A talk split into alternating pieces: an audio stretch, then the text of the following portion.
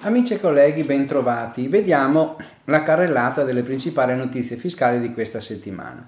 Bonus facciate 2020, ci sono i chiarimenti dell'agenzia, bonus ampliamento attività commerciali nel mille proroghe, crisi d'impresa, nomina di rinvio della nomina dei revisori, credito d'imposta ricerca e sviluppo cumulabile con altre agevolazioni stock option quando vengono tassate. Bonus facciate 2020, vediamo i chiarimenti della circolare numero 2 dell'agenzia che individua le regole per usufruire del cosiddetto bonus facciate. La detrazione fiscale del 90% delle spese per interventi di recupero o restauro delle facciate esterne degli edifici previsti dalla legge di bilancio 2020.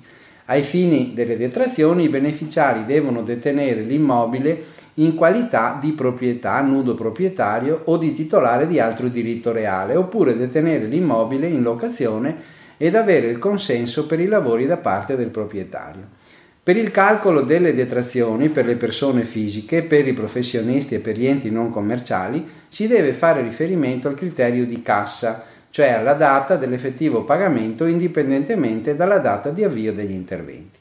Per le imprese individuali, le società e gli enti commerciali si guarderà al criterio di competenza, mentre per godere dell'agevolazione i contribuenti non titolari di reddito d'impresa devono effettuare il pagamento delle spese tramite bonifico bancario o bonifico o postale.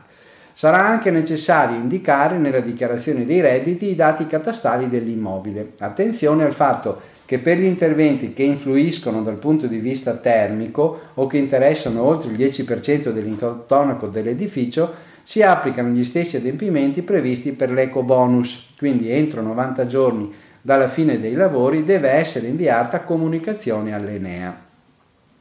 Ampliamento dell'attività commerciale nel mille proroghe. Il decreto mille proroghe 2020 162 2019 ha prorogato i termini per la richiesta di contributo per l'ampliamento di esercizi commerciali già esistenti o alla riapertura di esercizi chiusi da almeno sei mesi nei comuni fino a 20.000 abitanti. In particolare vengono ammessi a fruire delle agevolazioni le iniziative nei settori dell'artigianato, turismo, tutela ambientale, cultura e tempo libero, commercio al dettaglio, bar e ristoranti. Vengono escluse le attività di compra oro, le sale per scommesse e le sale giochi. Le agevolazioni consistono nell'erogazione di contributi per l'anno nel quale avviene l'ampliamento e per i tre anni successivi. La misura è rapportata alla somma dei tributi comunali dovuti dall'esercizio e regolarmente pagati nell'anno precedente a quello della richiesta. Le domande vanno presentate al Comune nel quale è situato l'esercizio entro il 30 settembre 2020, sulla base di un apposito modello di dichiarazione sostitutiva atto di notorietà attestante il possesso dei requisiti prescritti. Il Comune, dopo aver effettuato i controlli, determina la misura del contributo spettante. Crisi d'impresa, rinvio della nomina dei revisori nel mille proroghe. Per il codice crisi d'impresa e dell'insolvenza i termini per l'obbligo di nomina degli organi di controllo e revisione sono scaduti il 16 dicembre. Tuttavia il mille proroghe, attualmente in corso di conversione, prevede ora un rinvio del termine, consentendo alle imprese fino a sei mesi in più per adeguarsi alla normativa. In particolare le imprese avranno tempo fino alla data di approvazione del bilancio relativo all'esercizio 2019. Il termine per la nomina è quindi slittato al 29 aprile 2020 e nell'ipotesi di rinvio dei termini di approvazione del bilancio ex 2364, secondo entro il 28 giugno del 2020.